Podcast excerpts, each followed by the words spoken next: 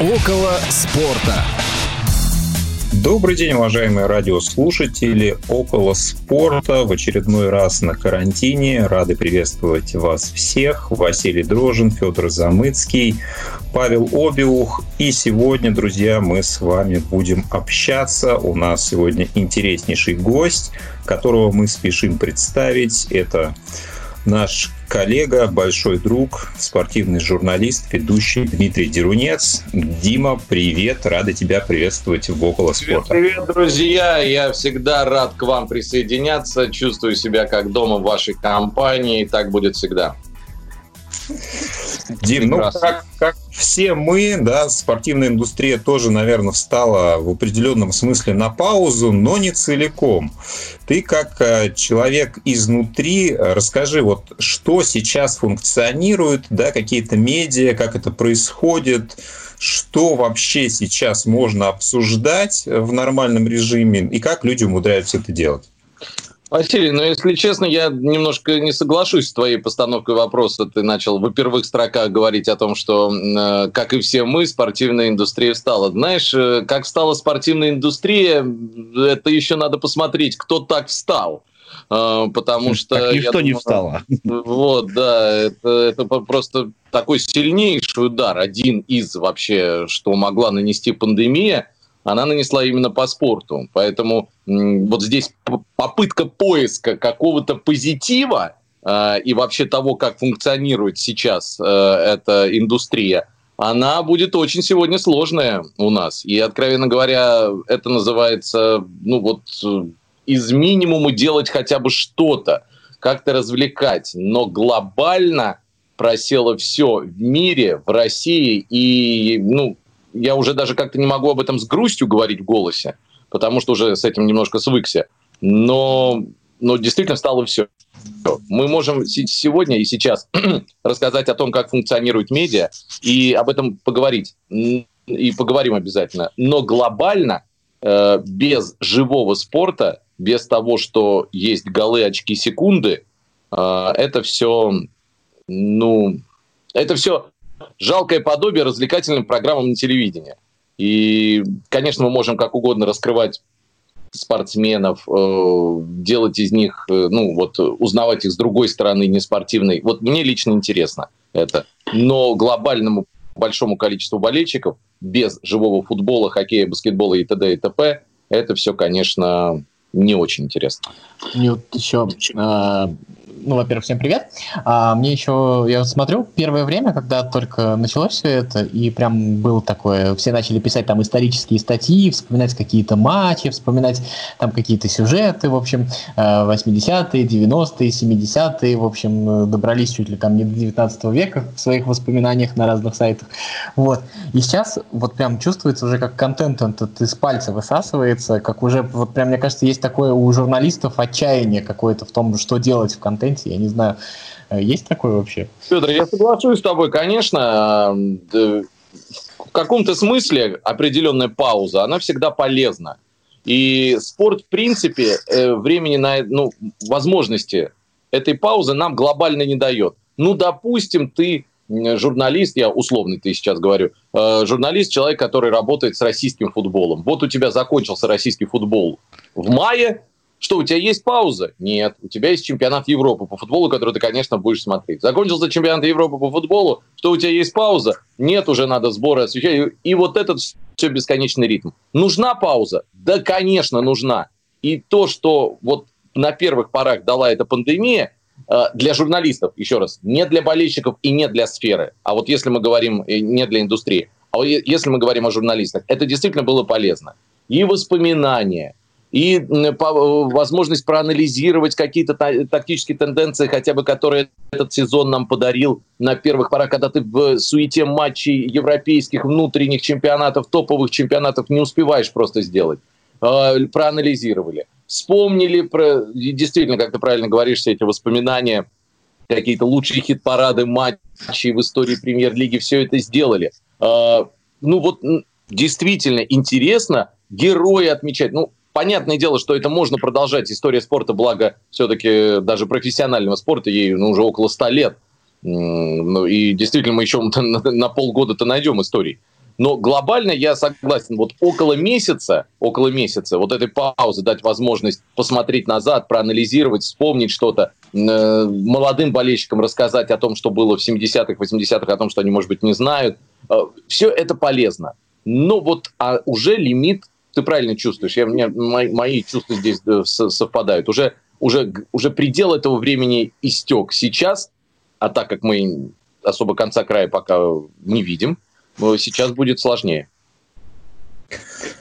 Слушай, а ну вот а скажи, вот ты как человек изнутри, знакомый там с футбольными командами, условно говоря, да, вот э, ну, просто за, за футбол, я думаю, потому что ближе, ближе эта тема. Как это отразится, на твой взгляд, все на спортсменах? Вот сейчас же нет у них возможности там тренироваться на стадионах, там ездить на базы. По сути, они же тоже там в большинстве, ну я вот э, за теми инстаграмами, которыми я слежу, они все сидят дома там и из дома пытаются там что-то делать.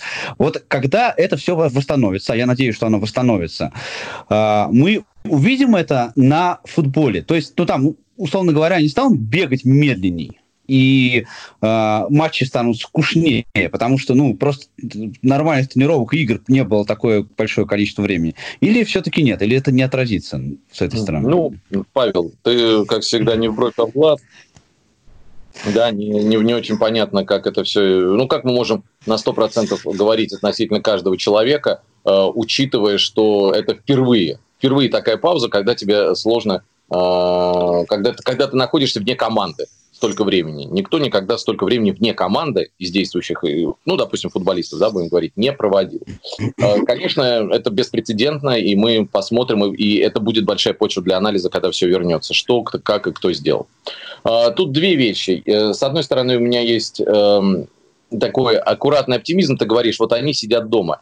Сидят и сидят, но э, вот даже на примере московского «Динамо», с игроками которого я плотно контактирую и Э, как раз посредством онлайн-конференции мы, раз, мы развлекаем болельщиков э, вот в, в эту паузу, подключая футболистов. Порой весело получается. Ну, опять же, количество просмотров говорит нам о том, что болельщикам это нужно постольку поскольку. Хотя, казалось бы, да, но без футбола, еще раз, они не очень интересны. Э, многим людям как бы грустно это не было. Вот, так вот, например, да, условно Сергей Паршевлюк, москвич, в Москве, да, вообще не выходит за пределы квартиры, сказал мне. Да, Э, Морозов в Ижевске, Плиев во Владикавказе, Камаличенко в Краснодаре, Скопинцев в Воронеже.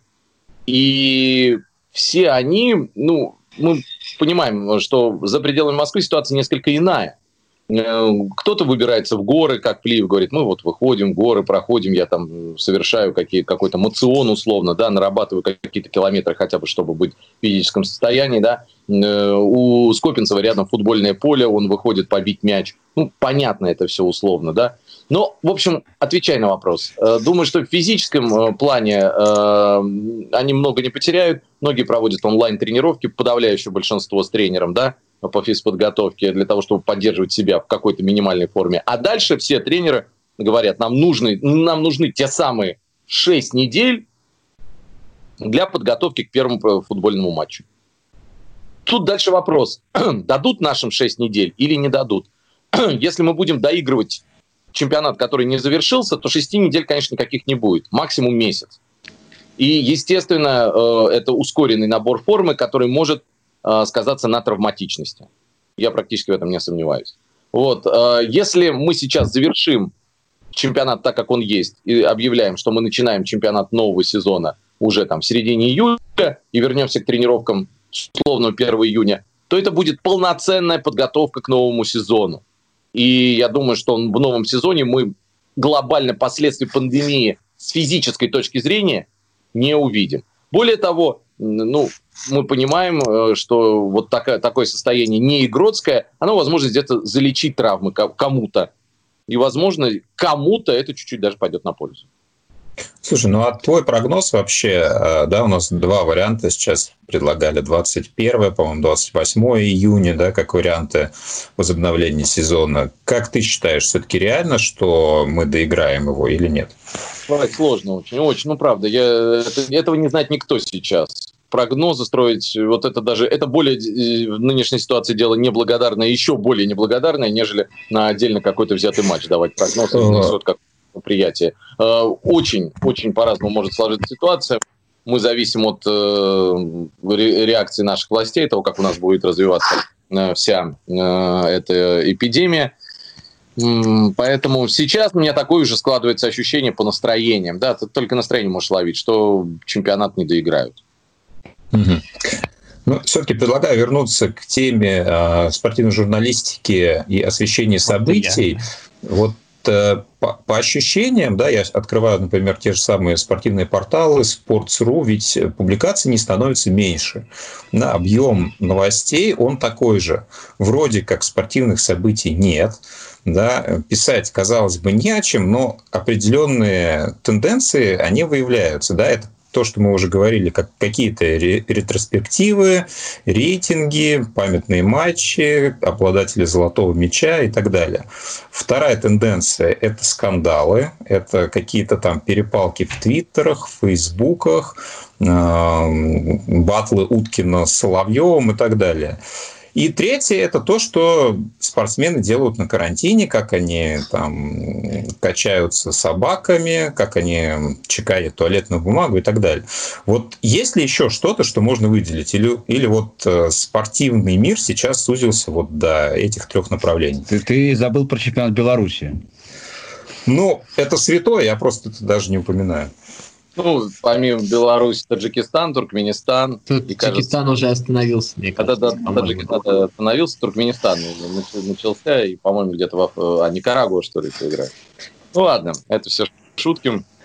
А, что касается тенденций, ну, в принципе, ты все правильно отметил. Я бы еще добавил а, вот э, те самые видеоконференции, да, посредством Ютуба и разных прочих моментов, когда идут действительно интересные интервью, как то, например, коллега Рустамян да, у себя в Инстаграме делает беседы с э, тем же Кокориным, э, длинная была беседа, Смолов э, заходил в гости, да, и это все позволяет, опять же, в расслабленной обстановке домашней поговорить немножко на, на отвлеченные темы и позволить это и позволить немножко себе рассказать не то чтобы лишнего, но большего.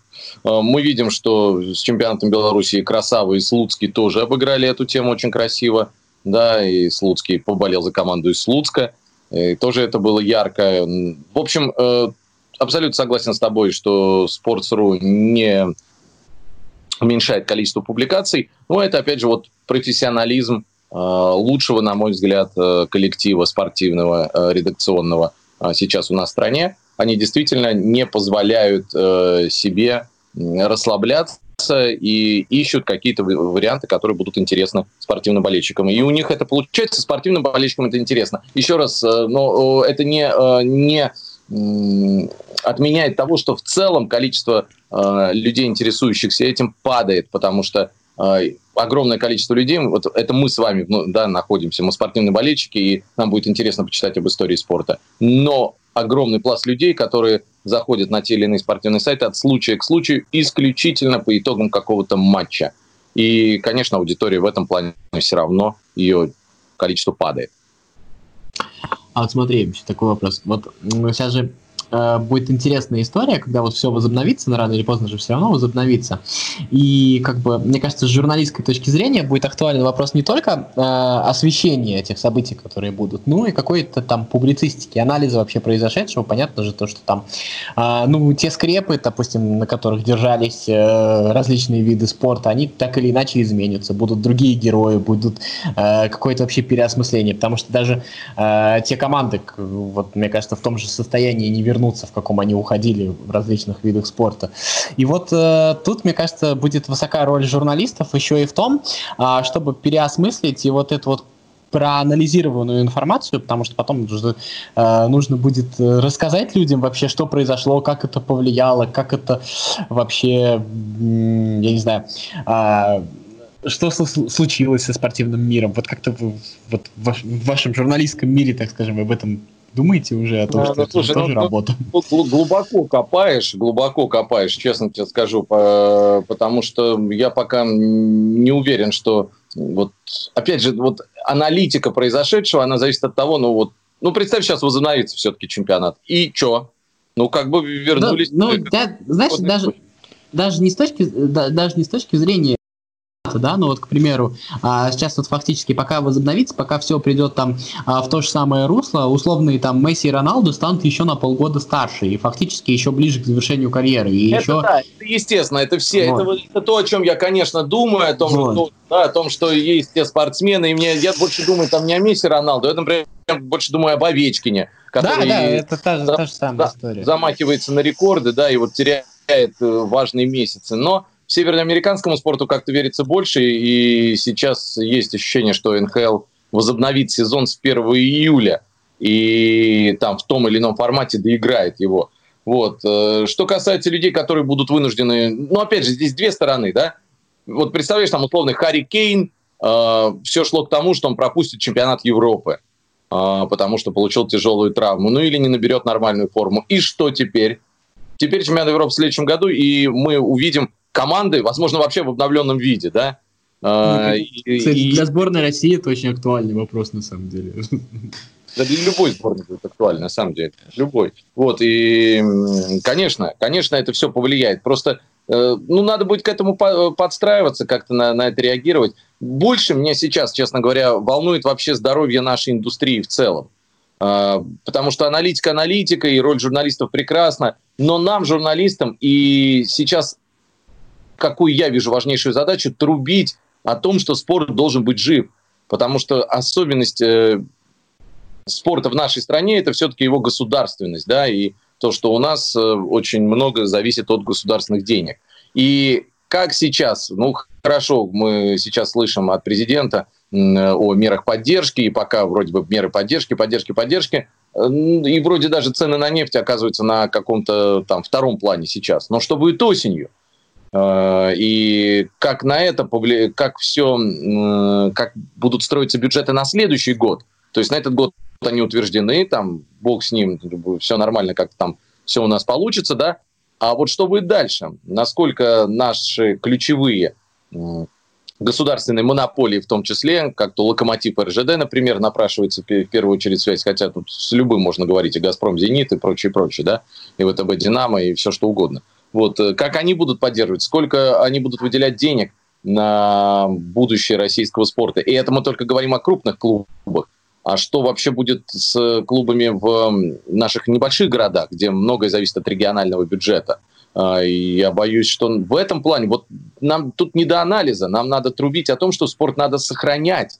Вот я думаю, в чем будет сейчас главная роль э, журналиста, как только, как только вообще спорт будет немножко услышан Сейчас о нем вообще никто не думает. Да, когда о нем чуть-чуть подумают, вот тут нам надо будет крепко заявлять о том, что он нужен.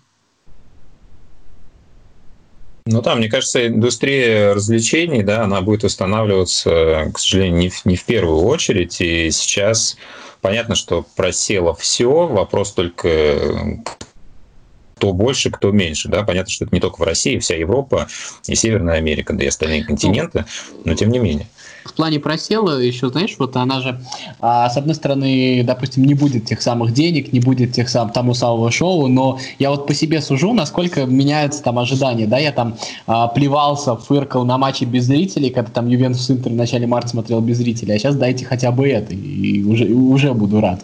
Поэтому просядет, просядет, но мне кажется, а, вот эта вот радость от возвращения, она в каком-то смысле ну, компенсирует это проседание и, возможно, станет каким-то катализатором. Не знаю, не знаю, Федор, это тоже спорный момент. Я, с одной стороны, согласен, но, опять же, ты сейчас говоришь э, со своей точки зрения, с точки зрения болельщика, которому, который будет болельщиком вне зависимости от того... Я просто, э, понимаешь, я просто не с точки зрения болельщика не вижу смысла об этом говорить, просто потому что мы сейчас за индустрию сказать-то вообще ничего не можем. И даже если у нас там останется место 16 команд останется в живых 8, мы-то как болельщики все равно будем смотреть.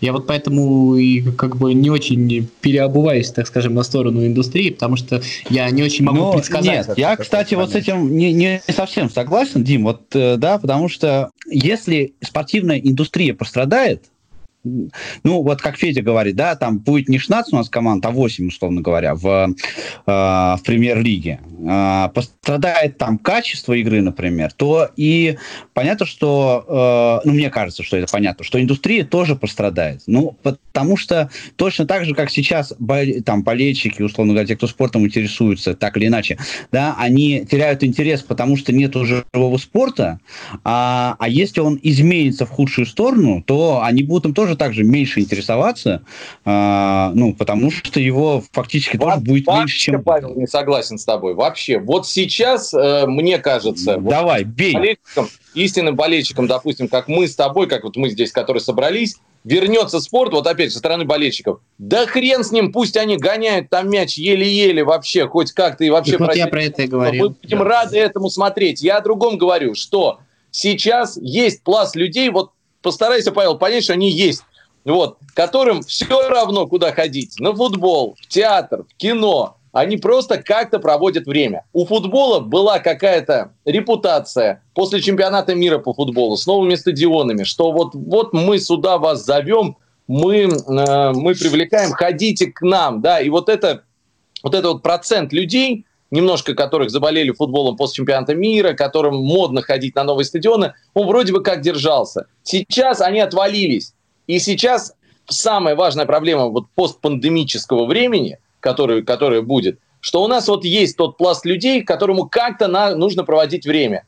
И между разными структурами индустрии развлечений будет драка за них. И спорту важно не проиграть, нужно играть на опережение в данном случае, делать социальные какие-то моменты, акции, скидки, трубите себе, вкладываться в рекламу по полной программе. Роль СММщиков и вот, вот тут роль журналистов около спортивных но она будет огромной. Если мы вот здесь проиграем условному кино, опять, да, и наши трибуны будут пустые, они будут, конечно, на первых порах после возвращения, уверен, мы потеряем посещаемости очень много. Но вот важно, важно вернуть. Здесь мы как бы чуть-чуть начнем с нуля за борьбу за нейтрального зрителя с другими объектами развлечений, особенно если мы говорим о Москве. Да, и тут это и хорошо, и плохо. Надо будет вкладываться по полной программе, а не жалеть себя. А, друзья, я предлагаю немножко отойти от э, темы, связанной с карантином и вынужденным простоем мы нашим радиослушателям анонсировали, что сегодня мы постараемся приоткрыть завесу спортивной журналистики, зайдем на кухню. Дим, мы знаем, а, ты у нас в разных а, ролях, в разных ипостасях в спортивной журналистике существуешь. Ты мог бы рассказать вот основные твои виды деятельности ну, на данный момент и чем, может быть, занимался в принципе, да? Может быть, просто так, штрихами. Ну, так, штрихами, если начинал в пишущей журналистике, работал в «Новой газете», в спортивной редакции, а, в отдельных журналах футбольных и не только отвечал, да, там, за какие-то моменты. А, потом пришел на телевидение, на телевидении был корреспондентом, редактором новостного выпуска, ведущим а, новостного выпуска на канале ТВЦ. Потом уже был обычным, веду, ведущим обычного выпуска, не спортивного, потом руководил спортивной редакцией перед Олимпиадой в Сочи, соответственно, работал на четырех Олимпиадах, а, параллельно вел новости на Радио Спорт и прекратил вести новости на Радио Спорт, перешел уже к ведению прямых эфиров и комментированию матчей. Комментировал матчи еще и на ТВЦ отдельно по разным видам спорта. Ну и вот потом вернул, э, собственно, с основания а в следующем году клубному каналу «Динамо» телевидению, телевидению будет 10 лет. Мы тут вспомнили эту дату, ахнули. В апреле 2011 года у нас был, вышел первый эфир. И, собственно говоря, вот с момента основания я там работаю. Тут тоже много прямых эфиров, студийных, нестудийных э, и прочее. Ну и, соответственно, сейчас это в первую очередь канал «Матч Премьер», а в первую очередь роль ведущего который, э, ну, всяких студий вокруг российского футбола. Ну, вот до, до коронавируса успел э, прокомментировать один матч Сочи-Краснодар. И, в общем, к комментаторской деятельности возвращаюсь теперь на телевидение. Ну, вот такие, наверное, основные. Слушай, ну ты попробовал практически все, да? У тебя пишущая журналистика, ты ведущий на радио, ведущий э, ТВ-программ, комментатор, корреспондент. Я не ну, знаю, что еще существует. Классических, если брать классическое, то да. Ну, конечно, мы можем тут, да, там, веду какие-то свои социальные сети, э, телеграм-канал, стараюсь туда писать, но, о, в общем, конечно, можно в них вкладываться было бы еще и с большими усилиями. И, понятно, там нет своего YouTube-канала на данный момент, что является вообще приметой времени. Поэтому из классики попробовал, э, с классической спортивной журналистики все. Ну, уже сейчас время меняет, нужно меняться. Ну, вот, вот смотри, мы, а, да, для наших радиослушателей хотим рассказать все-таки немножко, что происходит а, по ту сторону картинки, по ту сторону динамика. Да, мы видим, например, тебя сидящим вместе с гостями, вы проводите аналитику матча в перерыве после игры. Вот скажи, а нас насколько большая команда это готовит? Ведь не только же там ты задействован в этом процессе, да, есть люди, которые там редактируют, связываются там с гостями, там что-то еще выстраивают. Наверняка этот процесс достаточно сложный. Вот можешь немножко его описать, рассказать? Ну, если брать студийный процесс, то, конечно, на него работает очень много людей. Это тоже такая классическая схема. Сейчас попробую пересчитать. Ну, допустим, мы, мы э, ведем речь об о стандартном эфире канала Матч Премьер в день тура э, российской премьер-лиги. У нас он начинается с часового разгона матчей, э, то есть час э, до, за час до первой игры дня мы выходим в эфир. А, кто, соответственно, над этим работает? Давайте считать. А, редактор по гостям у нас, э, редактор-продюсер по гостям, который обеспечивает э, приход, приезд и приглашение гостей в эфир. А, шеф-редактор, э, вместе с которым я форми- формирую верстку и темы беседы за несколько дней до эфира. Мы в переписке это обсуждаем и в итоге формируем верстку. Шеф-редактор дает задание редактором э, делать картинку, э, графику под все это. Но редакторов работает человека 4 наверное, на каждом эфирном дне. Вот тебе 6, да. Есть э, референт, который связывается, ну, обеспечивает связь с корреспондентами на местах, с комментаторами на местах, всю связь обеспечивает ну, в общем, с теми, кто, ну, в условную Уфе матч проходит, да, связывается и напоминает о времени выхода в эфир всем, всем, всем, кто должен это сделать по верстке. А, э, это вот только, э, скажем так, за эфирная бригада одна. А, за, э, с другой стороны, есть выпускающая бригада, режиссер, ассистент режиссера, ассистент по звуку, ну, в общем, там находится где-то вот именно в аппаратной где-то еще, наверное, человек, э, раз, два, три, четыре, пять, шесть, семь, ну, в общем, человек 10, наверное, э, который отвечает за очень маленькие нюансы. То есть, чтобы вы понимали, э, чтобы повесить микрофон, да, там, на гостя и отстроить звук на нем, это тоже отдельный человек. И ухо там мне повесить, через которое я буду слушать команды режиссера. Это все вот отдельные люди. Поэтому это достаточно такая, ну, такая детализированная схема на телевидении э, работает. То есть в сумме мы получаем, плюс, если посчитаем гримера, да, э, ну, наверное, около 20 человек, которые работают только за кадром вот на обеспечение одного выпуска. Ну, вот примерно, пример, примерно такое количество. 20, 20, 21, 22 человека, наверное, вот так вот. Слушай, а у меня вот такой бытовой вопрос. Вот я просто как, как телезритель такой вот. Э, вот это все так круто выглядит, когда вы в перерывах там обсуждаете со всякими экспертами э, прям по горячим следам всякие разные моменты матча. И э, э, ну вот по, по мою сторону экрана это похоже на то, что вы прям там сидите и смотрите футбол в этой студии.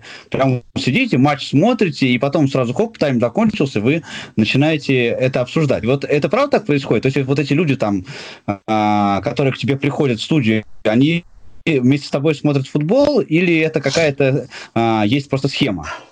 Смотри, это тоже здесь единого правила нет. Получается так Лично я смотреть футбол там в этой студии вообще не могу.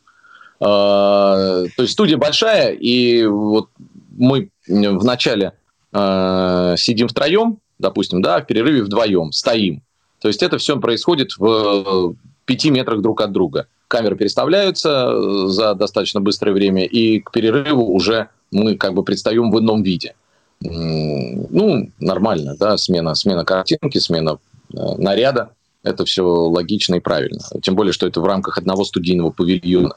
Вот. Э, я, когда посидев час, а ведь я же не просто час там сижу перед первым матчем, а сажусь где-то минут за 15 до эфира. Все по-разному, я люблю заранее.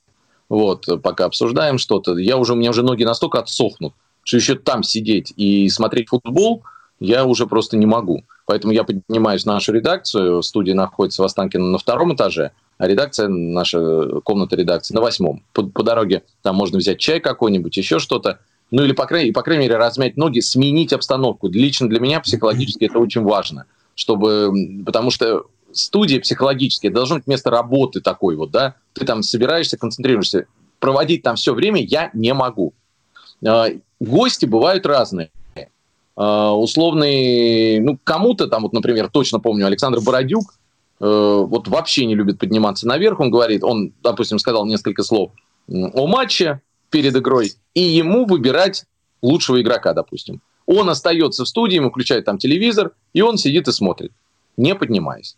Другие люди, как то, например, энергичные, как на шарнирах э, все время действующий Быстров, э, говорят, ну что, поднимемся? Ну, давай поднимемся. А могут, а если они вдвоем с Аршавиным, допустим, то давай посидим. Ну, давай посидим здесь. Все зависит э, вот буквально а, от нюансов. Как правило, мы договариваемся с нашими экспертами, что они выбирают какие-то тенденции первого тайма для того, чтобы мы их сумели в перерыве проанализировать. Потому что тайм на тайм не приходится, бывает абсолютно нулевое беспросветие, из которого что-то надо вытащить. Бывают голы, да, ты тогда в перерыве только их успеваешь пересмотреть, проанализировать, да.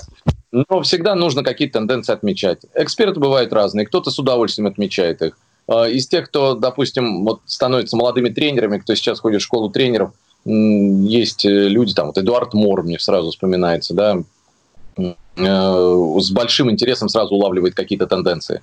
А, а, говорит, вот тут-то, тут это я хотел бы отметить, об этом бы хотел бы поговорить, да, какие-то тактические моменты он сразу видит по картинке. Все мы это вырезаем по картинке и в перерыве анализируем. Тоже эксперт на эксперты здесь не приходится. Ну вот, в общем, примерно так, если объяснять. А это готовится, вот смотри, вот эти э, картинки, там же вот, э, когда вы начинаете это обсуждать, там же какие-то моменты сразу, э, они там на экране показываются, да?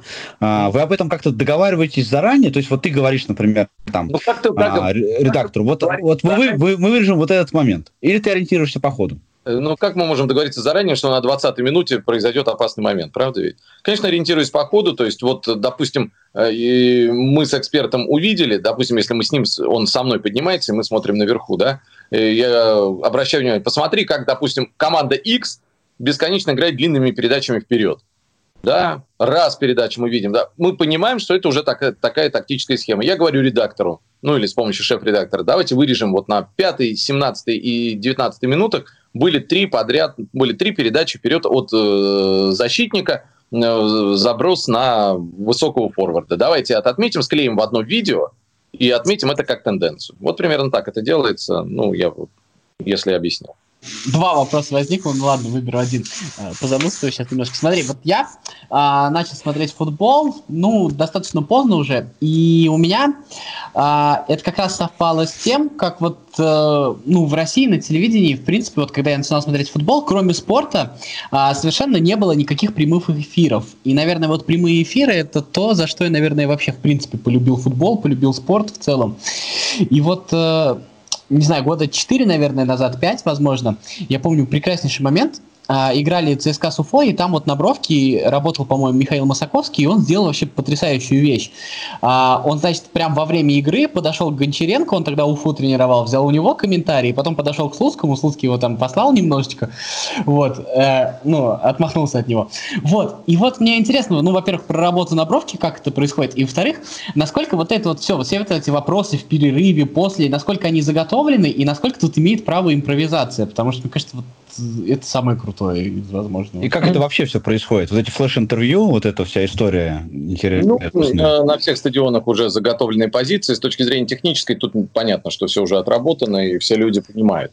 А, что касается вот такого интервью, вообще забавно мне всегда об этом вспоминать, но в 2000 шестом, кажется, году канал ТВЦ показывал э, матчи «Торпеда» в первом дивизионе. Тогда канал торпеда... ТВЦ «Торпеда»? Как да, это да, это да, это звучало именно так, потому что э, главный редактор нашей спортивной редакции Александр Петрович Ухов, может быть, кому-то известный вам по программе Времечко или Сегодничка, не помню, Времечко, по-моему, Времечко. Времечко, Времечко, да, была такая. Э, вот э, с Альбом Новоженовым, вот вы помните такую да, да, да, да, да. банду конца 90-х, начала нулевых, вот он тоже был там в программе этой. Вот, он большой болельщик торпеда, И когда он возглавил спортивную редакцию, он прямо активно лоббировал, торпеда вылетела тогда.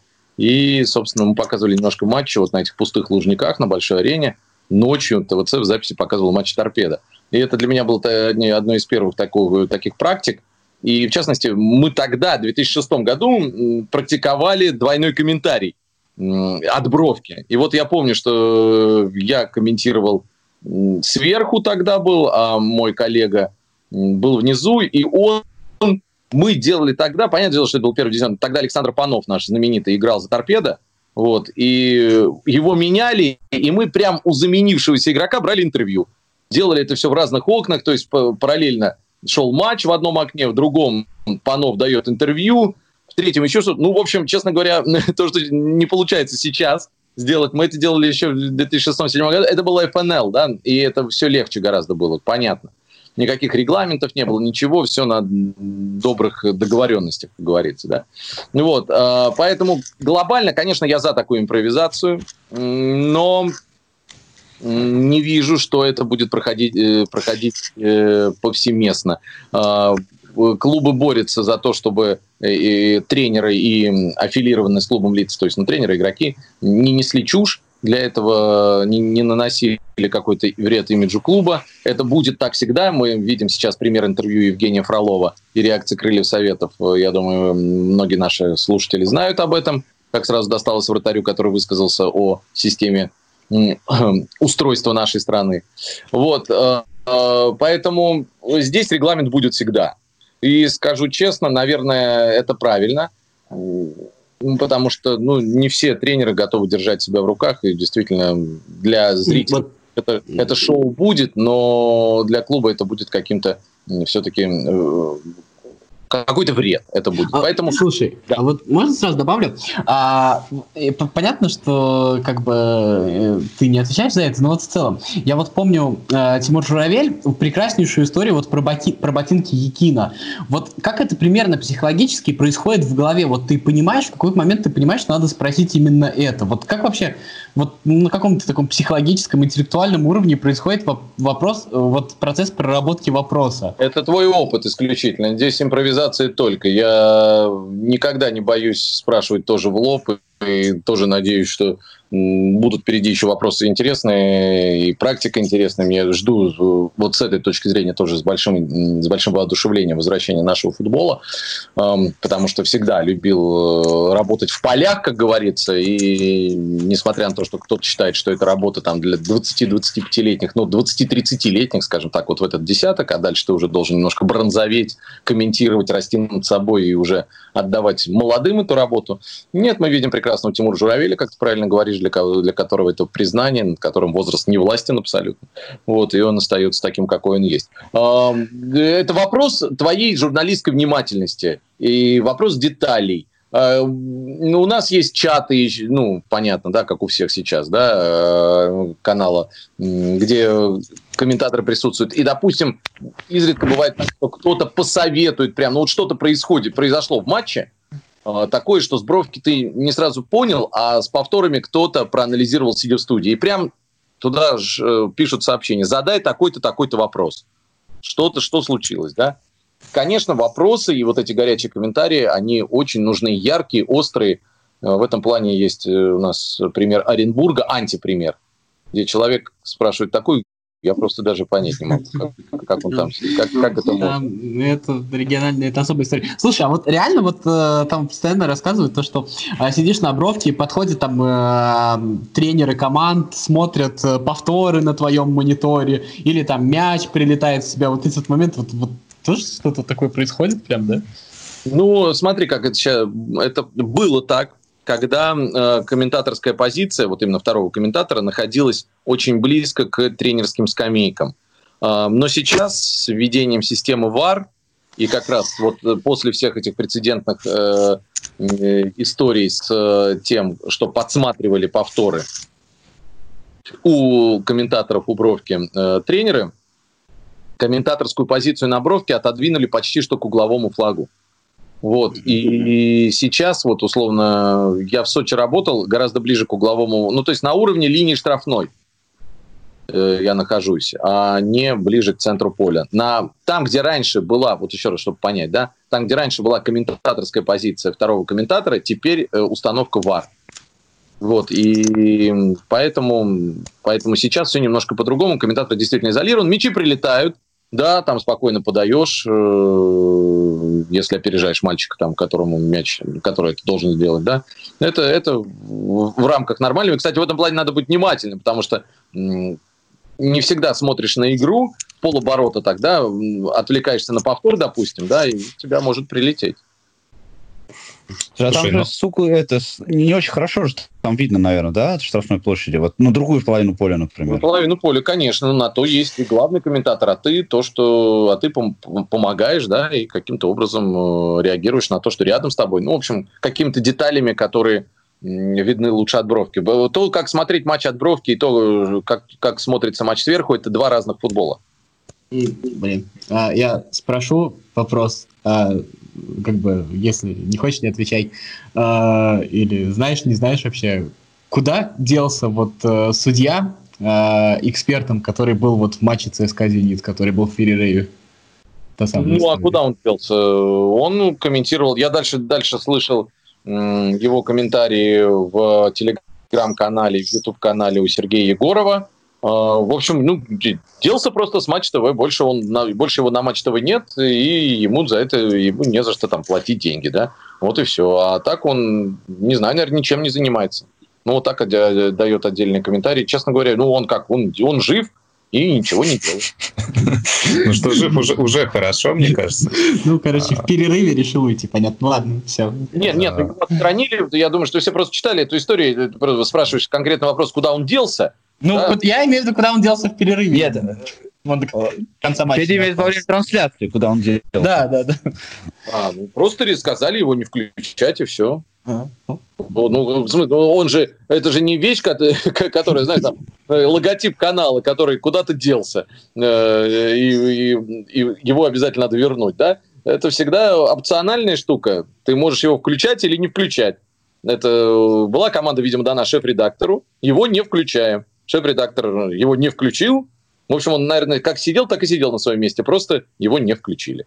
Отряд не заметил потери бойца. Ну, как а, да. очень, очень даже заметил, мне кажется. Ну, Вне, в, внешние люди больше заметили. Дим, а, слушай, ну вот смотри, действительно очень много практики, да, и работа на бровке, и работа в студии, очень много гостей разных, да, тренеры, футболисты, бывшие футболисты. А, остались ли в памяти какие-то, ну, наиболее примечательные истории, да, там, не знаю, с именами без имен, ну, вот, которые с тобой останутся на всю жизнь? Ну, прям последнее сразу могу вспомнить. Вот, пожалуйста, мы всегда весело общаться с Владимиром. С футболистами сложно общаться, честно, по-разному. Тут бывает кто-то умнее, кто-то глупее, кто-то проще, кто-то сложнее. Я, я не из тех, кто будет э, такого, знаешь, прям другана делать из футболистов. У меня больших друзей нет, мы разные все-таки. Вот. Но нужно стараться с ними, все-таки это люди такие, по большей части, которые понимают простой язык, да, надо как-то вот разговаривать так, как мы с вами разговариваем, с ними нельзя. Они не понимают этого, с ними надо попроще, порезче, э, в общем, по-другому. Из последнего истории, ну, прям вот так, так просто она получилась э, накануне конца пока что нашего чемпионата, да. Э, я в субботу э, веду студию, и в воскресенье, и, э, и прямо из Останкина уезжал в аэропорт вылетать в Сочи на матч Сочи-Краснодар комментировать. И я свою студию за завершил, и начиналась последняя игра Арсенал-Рубин, последняя игра дня, э, которую... И, и, и в нашу редакцию зашел Володя Быстров. И такой, он, Аршавин сидят, сидят, ну, говорит, сейчас Слуцкий слетит. А вы помните, Рубин до этого два матча проиграл на старте, да, Слуцкого, и это была такая игра в Туле уже очень важная. Я говорю, да нет, наверное, не будет. Он такой, ну давай замажем. Я говорю, ну давай. Он говорит, на что? Я говорю, ну на что мы с тобой да, давай спорить? Я говорю, давай что-нибудь, вы что-то так подумали, ну, ну что, не на бутылки же какие-то спорить, правильно, там, ну, не на деньги, вот. Я говорю, ну давай на кто проиграет, тот что-нибудь, тот условную, условную фразу произнесет в эфире, э, чтобы понять, что вот спор проиграл. Я говорю, ты, он говорит, а я завтра буду в студии перед матчем Сочи-Краснодар. Я говорю, о, отлично, а я буду включаться с бровки. Давай, сейчас я еду в аэропорт, мы ждем результата матча. Кто проиграет, если ничья, то расход. Вот, если Арсенал побеждает, я говорю какую-то фразу по твоей просьбе, которую ты мне скажешь. Если Рубин выигрывает, то ты говоришь. Ударили по рукам. Разъехались, Рубин победил 1-0. Вот, э, я пишу, говорю, Володь, ты должен сказать фразу «Динамо чемпион». Вот, э, соответственно, ну, он такой, «Э, я говорю, как хочешь, так и выкручивайся. Вот. Ну и в итоге они включают меня, он сидит с ведущим Саш, э, Мишей Меламедом в студии, я на бровке, э, и такой, что-то, ну, говорю об антураже матча, матч без зрителей, тарам-парам-парам-парам, да, и вот, соответственно, Владимир Быстров э, задает вопрос, «А, Дмитрий, а вот ты вчера уезжал из студии, а тут на столе на пыльном кто-то написал «Динамо чемпион». Не ты ли случайно? Э, ну вот, соответственно, он молодец, выкрутился, да? Э, формально он произнес фразу «Динамо чемпион», правильно? Поэтому вопросов к нему нет. Ну вот, вот, так, вот, вот тебе, пожалуйста, с Быстровым так, так легко. Я, мы посмеялись в эфире, я объяснил, почему такой вопрос задал Володя. Вот, э, ну, по-моему, было весело. Прекрасная история, на самом деле, мне очень нравится. Вот. Слушай, давай тогда, вот у нас там время, время уже заканчивается. Я еще все-таки про Аршавина хочу спросить. Вот для меня, честно, какое-то откровение, то, что он так открылся как комментатор. Ну, э, вот по всем интервью, которые были во времена футболистов, он, конечно, была у него какая-то склонность там, к подколкам каким-то, еще к чему-то, но он казался достаточно косноязычным. И вот вдруг он, ну, вот лично для меня он очень сильно удивил, потому что он, ну, очень яркий персонаж. Э, вы, вы вообще знали или это тоже сюрпризом каким-то оказался? Ну, давай так. Я, мы все, и правильно, я считаю, в принципе, в этой жизни верить в развитие людей. Да, и верить в людей в принципе. То есть э, никогда не надо на людях ставить штамп и сказать, все, люди не меняются. Я согласен. Вот он, и вот он такой, какой он и есть. Тем более, когда речь идет о футболистах, для которых, по большому счету, жизнь начинается заново после окончания карьеры. Да, она благополучно обеспечена деньгами карьерными, но тем не менее. Андрей Аршавин очень умный человек. А, конечно, такого, а, ну, даже не знаю, очень умный, правильно или формулировка, нестандартный у него ум, конечно, но, безусловно, склонный к анализу, а, склонный к подмечанию деталей, хорошая память, у него действительно быстро такая ассоциативная, то есть он видит что-то на поле и проводит хорошо параллели. Э, с тем, что было ранее в его игротской карьере. В нем всплывают случаи, а вот я с Фабригасом тогда-то, вот что-то. В общем, моментально. Это просто находка в этом плане. Э, и, во-вторых, конечно, при, все, при всей его там э, казавшейся косноязычности, он, конечно, прибавил за счет практики. Чтобы вы понимали, он, если кто видел, он несколько раз был ведущим студии во время вот этого сезона. А, многие задавали вопрос, а зачем? То есть разок э, для разнообразия, так посмеяться, э, окей. Но дальше эта практика продолжилась. Она с, большим, с большой сложностью шла, но объясню почему. Его готовили к э, лондонскому финалу Евро, чтобы он там был именно ведущим. То есть, ну вот, как в лучших британских традициях, скажем так, когда, когда бывший футболист способен быть ведущим именно. Вот, поэтому, конечно, он прибавил. Он э, набрался опыта, он общается, он с удовольствием впитывает это все. Э, у него огромное количество эфиров и практики, и он только за счет этого прибавил, при том, что он еще способен к этому, и он действительно этого хотел э, и относился к этому неравнодушно. Вот это все, это все э, в данном случае совпало. С Аршавиным сложно общаться, с ним тоже нужно находить определенный какой-то контакт. Я, он очень сложный человек при всем его так скажем, при всей его сообразительности и при том, что он интересный человек. Я, пообщавшись с ним близко, и тет -тет, я понял, как сложно его женам было с ним, и почему вот так вот все, все сложилось, потому что характер у него, конечно, такой не, неуравновешенный, действительно, моментами. Но вот то, что вы видите как болельщики, как он вырос, э, это все тоже абсолютно логично. Футбольный ум у него потрясающий, аналогов, ну, не знаю, Наверное, найти можно, если бы мы видели там того же Оленичева больше как эксперта, или если бы... Ну вот, просто чтобы вы понимали, ну вот кто умнее на поле, Мостовой или Аршавин? Мы можем спорить об этом. Вот есть у вас какое-нибудь, какое-нибудь у кого-нибудь мнение, кто был лучшим, более умным футболистом? Они на похожих позициях играли, согласитесь, да, Мостовой и Аршавин, где-то где они рядом. Вот есть у вас мнение, кто лучше?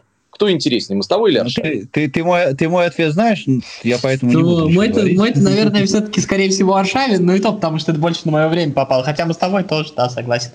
Вот. А, ребят, я... Я, не, я, я, я, к тому, я, я завершу фразу. Я к тому, что говорю, вот, а теперь э, оцените.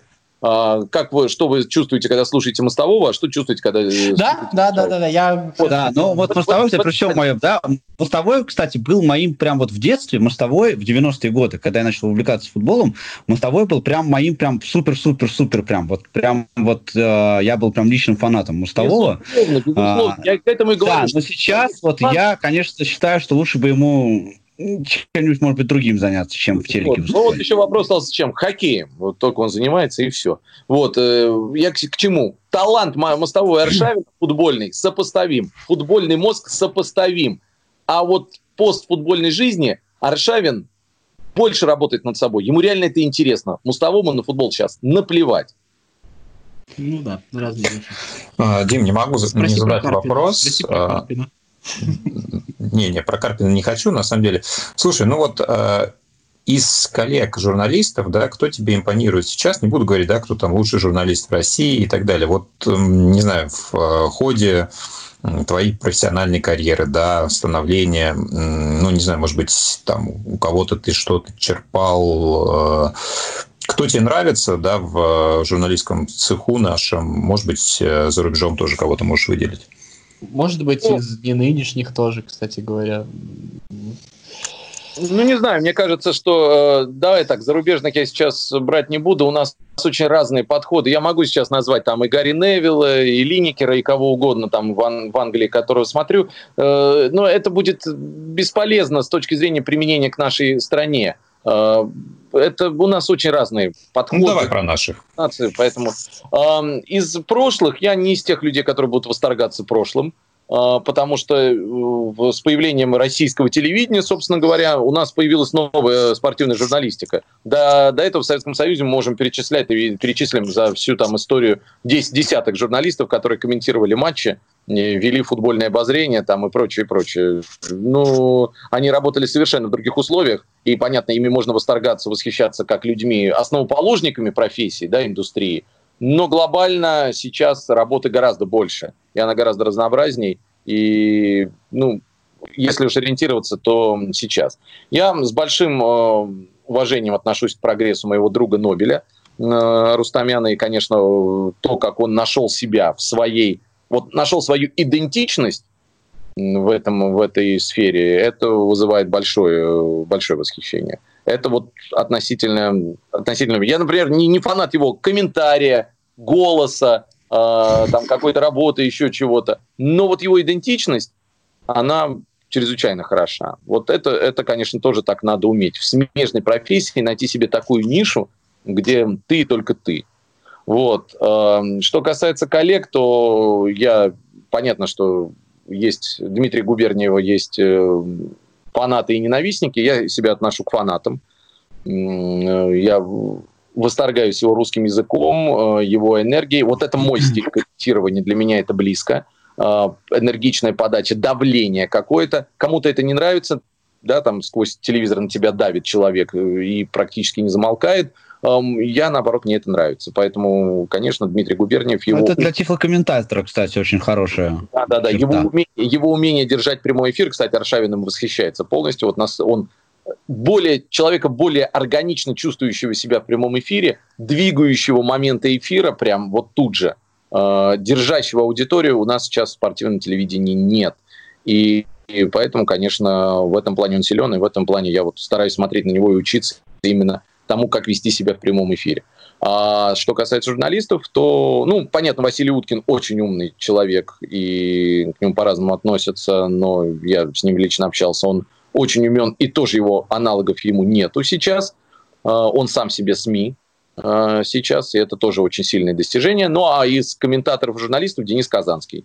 А, человек, который сделал себя сам, и очень простой в общении, легкий, при этом успевающий все, подвешенный, такой энергичный, свой парень простой, при этом очень умный. Ну и ну вот он тоже мой там хороший друг, можно так сказать. Вот это люди, которых бы я отметил.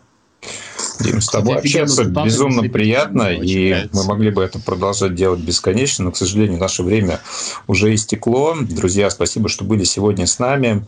Федор Замыцкий, Павел Обиух, Василий Дрожин и наш гость Дмитрий Дерунец. Услышимся. Спасибо и до новых встреч. Всем пока. Около спорта.